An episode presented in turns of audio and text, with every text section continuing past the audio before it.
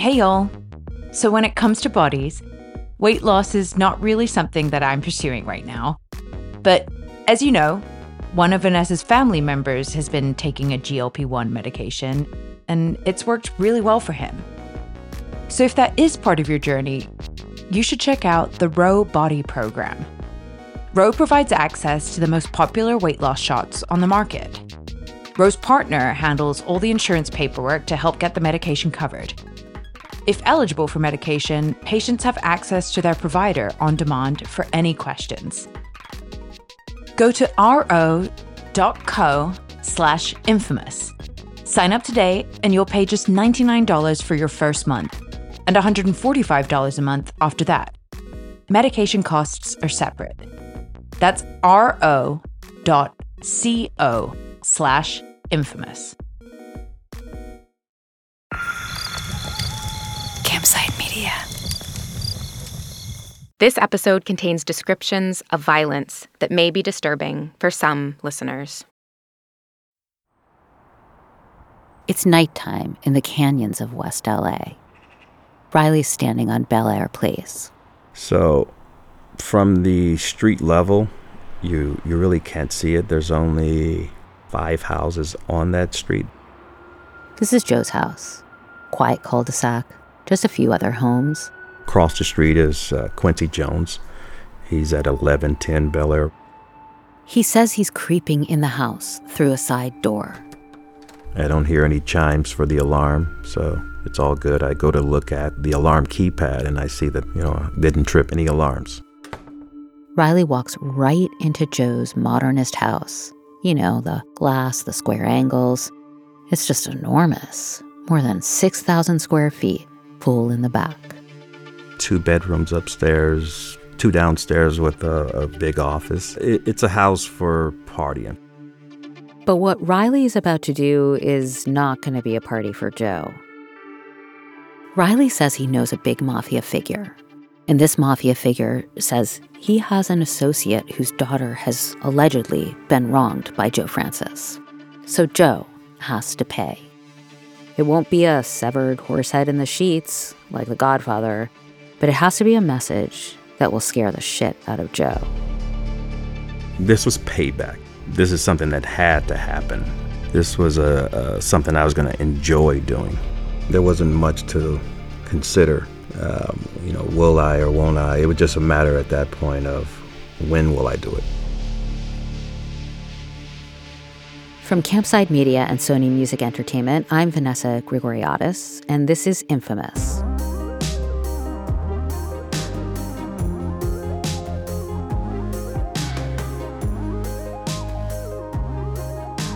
We're on episode three of our five-part series, Boy Gone Wild.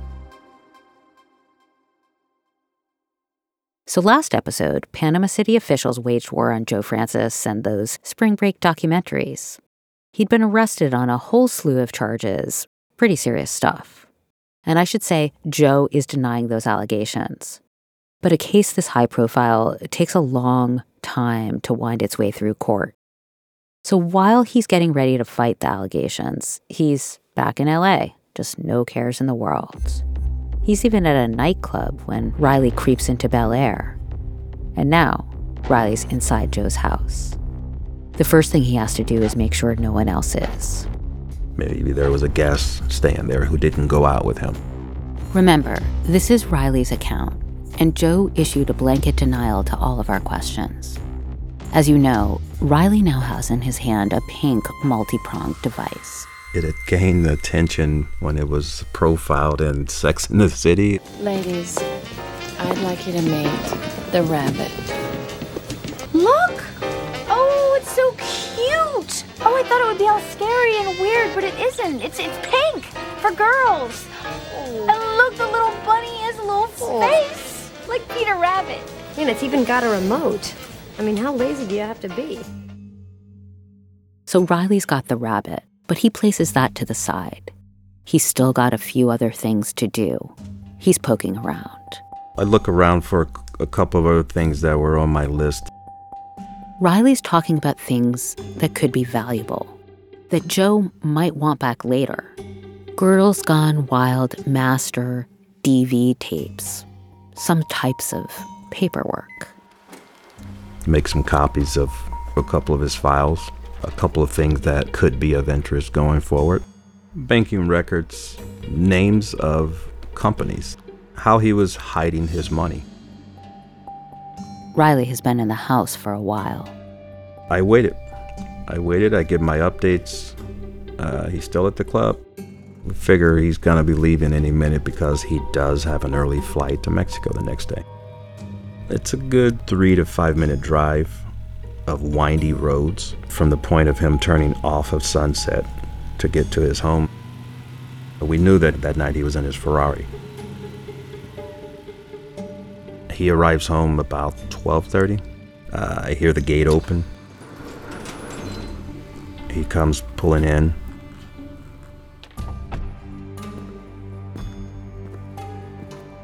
I hear his footsteps.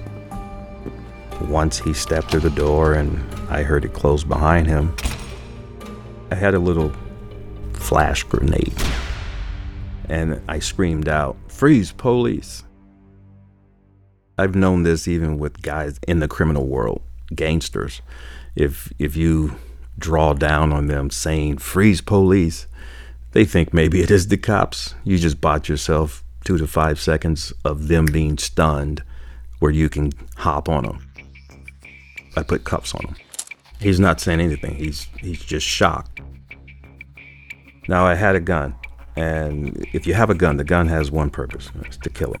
All right. The secondary purpose is to, uh, to scare him to comply with your demand. But was I prepared to kill him? Yes. That's why I had the gun. As soon as he came in the door, I could have just killed him. But that's not what I wanted to do. But I knew that that could happen. I have him cuffed. And now he's my captive. Now I have a mask on, like a, a ski mask on that covers my nose. And I have a, a beanie cap. You can see my eyes, but that's it. I put a like a, a black knapsack around his head. He's afraid. He wants to know why. Almost immediately, he started asking me, "Did Mohamed send you?" Mohamed Hadid is a real estate developer. He's also the dad of two supermodels. Gigi and Bella Hadid. They are the industry's most talked about duo. Mohamed was building his home down in Mexico. They had a falling out. He immediately starts asking me if Mohamed sent me. I don't care if he thinks, you know, his mom sent me. Let him think that. Obviously, Mohamed had nothing to do with this. But anyway, Riley now brings his mouth close to Joe's ear, and he speaks quietly. So whispering in his ear, there's the ominous God hovering over you who could snatch your life at any point. I ask him the code to that safe, and he says, "I never opened the safe. I, I've never opened it since I've lived here." And Riley repeats his demand in a whisper. I take him to the, the safe, and I once again say, "Give me the combo to the safe." I never used it. I never used it. I take him into his bedroom, and I had already set up the tripod with the camera. So I sit him on his bed, face down, on his stomach, and then I, I step behind him, and I take the mask off, and he sees the camera set up. That's when he really starts freaking out, like, what, what, what's his camera for? The camera's on.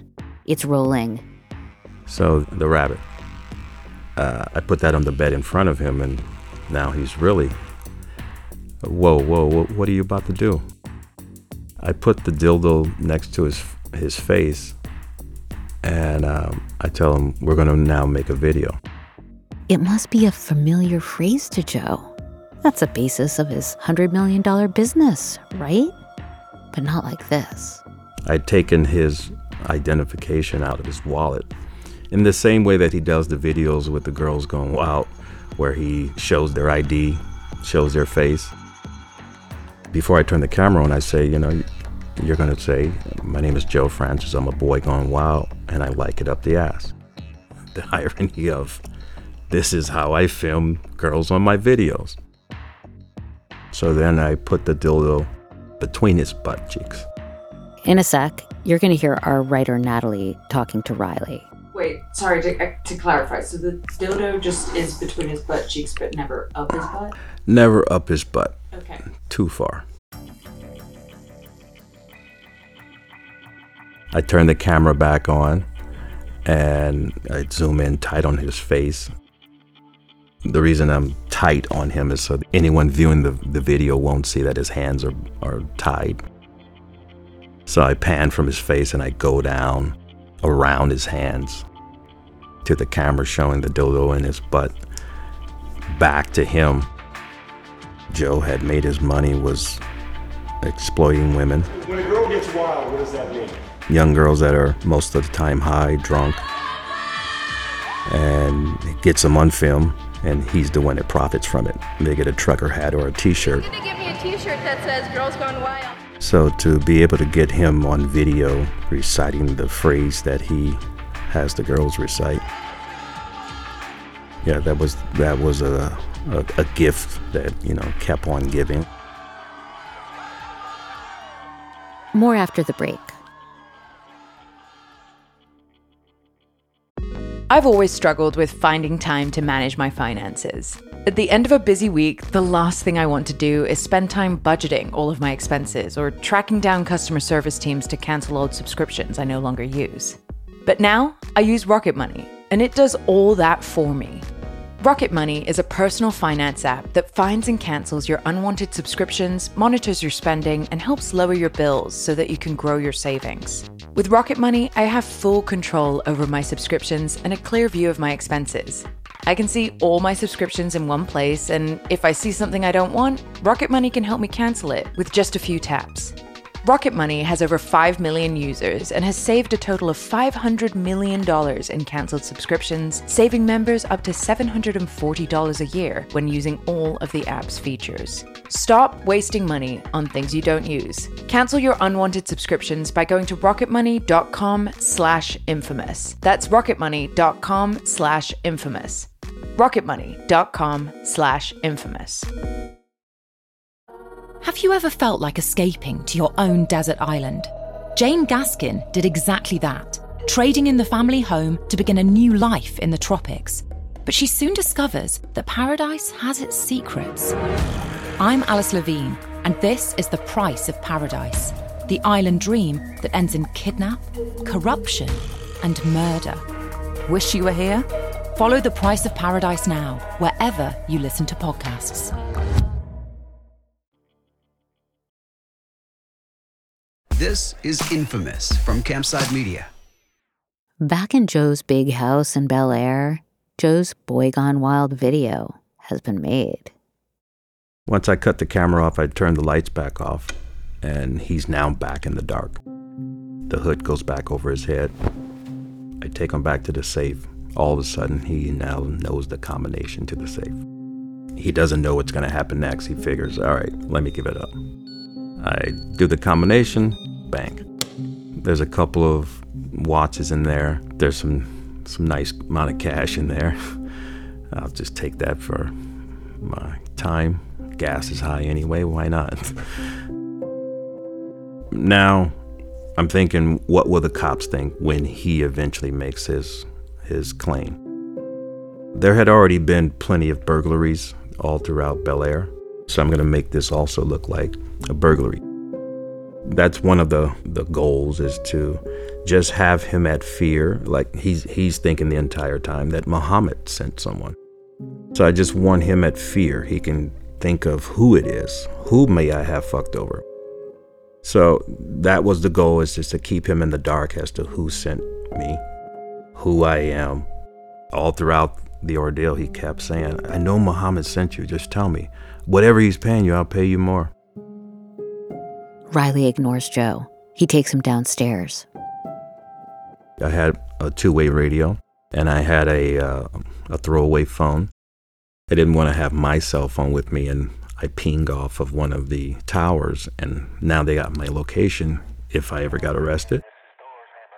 I'm talking with my guys on the throwaway phone and the walkie-talkie, and we're going back and forth. We're coordinating my exit. I walk him out to the Bentley. put him in the backseat face down. Riley hops in the front and drives out of Joe's property through the gate, the proper way out. He's on the windy, quiet streets of Bel Air. Joe's in the backseat. I have my guy in his car ahead of us, and he's guiding us down. At this point, Riley says Joe is calm, as calm as you can be, lying face down in the backseat of a car. He knows that if I wanted to kill him, it would have already been done. Riley's going through the Bel Air gates, crossing Sunset Boulevard. But I drive maybe a half a block down, and uh, I tell Joe, you know, wait a couple of minutes. Uh, you can get up and take off. I jump into my getaway car and we drive off. Riley heads to a late night hangout. It's called Swingers. He enjoys a bowl of chili. And Joe is left all alone, just bound in the back of his Bentley. I read the report of what happened to him after. He waited a, a couple of minutes. He worked his way out of the restraints. He got himself into the front seat and he drove to the Bel Air guard shack. And he runs to the shack and there's a, a, a lady inside. And he's like, help me, help me, I've been, I've been robbed. So when the cops arrived, uh, they hear him out and a whole team make their way up to his home. And they get to his home, and they were expecting to see, a, you know, a, a mess, but there wasn't anything that led them to believe there was a, a crime, a burglary of any kind. But a crime had happened, and the way Riley would be discovered would be even crazier. More after the break. Welcome to True Spies, the podcast that takes you deep inside the greatest secret missions of all time. Suddenly out of the darkness appeared Bin Laden. You'll meet the people who live life undercover. What do they know? What are their skills? And what would you do in their position? Vengeance felt good. Seeing these people pay for what they'd done felt righteous. True Spies from Spyscape Studios, wherever you get your podcasts. In the nineteen seventies, John Todd burst onto the evangelical scene with a shocking tale. He claimed to be a former witch, involved in a then unheard-of secret organization called the Illuminati, and urged Christians to prepare for a violent world takeover. First of all, the number one weapon in everybody's home should be a twelve gauge pump shotgun. Hear the amazing story of one of the originators of the modern-day conspiracy theory. From Magnificent Noise and Sony Music Entertainment, this is Cover Up, the Conspiracy Tapes. You're listening to Infamous from Campside Media. After Joe's been robbed and assaulted, he starts working with the L A P D. I mean, he wants to find the guy who did it. He may have thought that the women in Panama City Beach who were starting to bring lawsuits against him, they didn't deserve justice. But he definitely thought he did.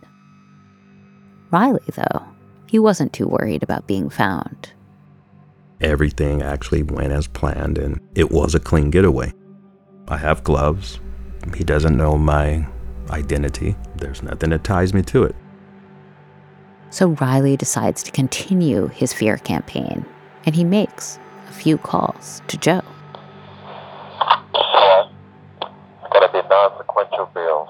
Hold on, hold on. Can, can, can, can I write it down? Can you give me a minute? He calls Joe, asks for money. Non-sequential bills. How, how do I tell my bank non, non-sequential bills? Serial numbers won't be in order. This audio is a little fuzzy. It's from two thousand four, after all, and it's part of Riley's police file. Listen here, man. Next step is... Got to be on our terms, meaning that you won't have anyone with you. The moment we see you follow or helicopter or anything like that, it's over. You agree upon that? Um, okay. okay. He asks Joe to meet him with a bunch of money in trash bags. Joe has a kind of classic Joe response. Yeah, you think that's going to be obvious? I'm carrying a fucking hefty bag down the street. Hefty weighs twenty-two pounds. Weighs twenty-two pounds. Double the hefty bag up, two or three of them. Okay, so I'm going to carry three hefty bags down a fucking street.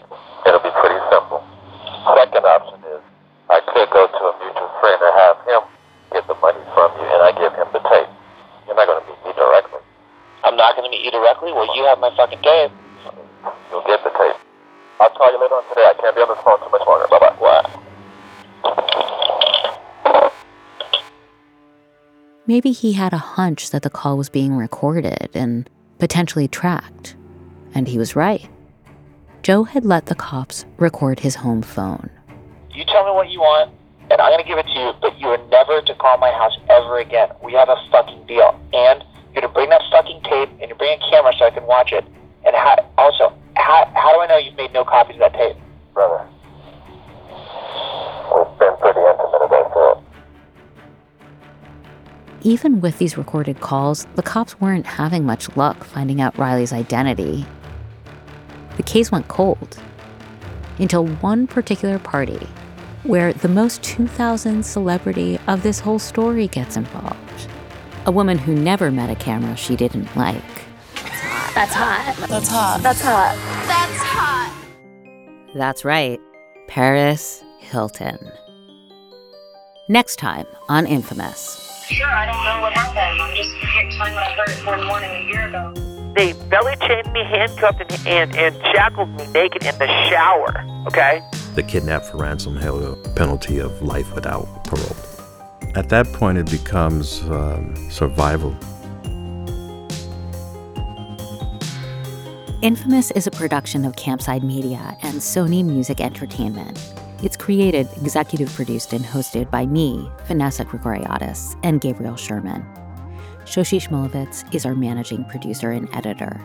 Rajiv Gola is our senior producer. And Lily Houston Smith, Garrett Graham, and Grace Hearman are our associate producers. This episode of Boy Gone Wild was written for audio by Natalie Robomed, Riley Perez, and me.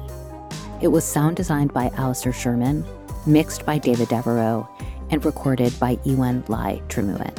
Campside Media's executive producers are Josh Dean, Adam Hoff, Matt Scher, and myself. Thanks to P J Vogt and to Campside's operations team, Doug Slaywin, Aaliyah Papes, and Destiny Dingle. Much of this story appears in court and police records.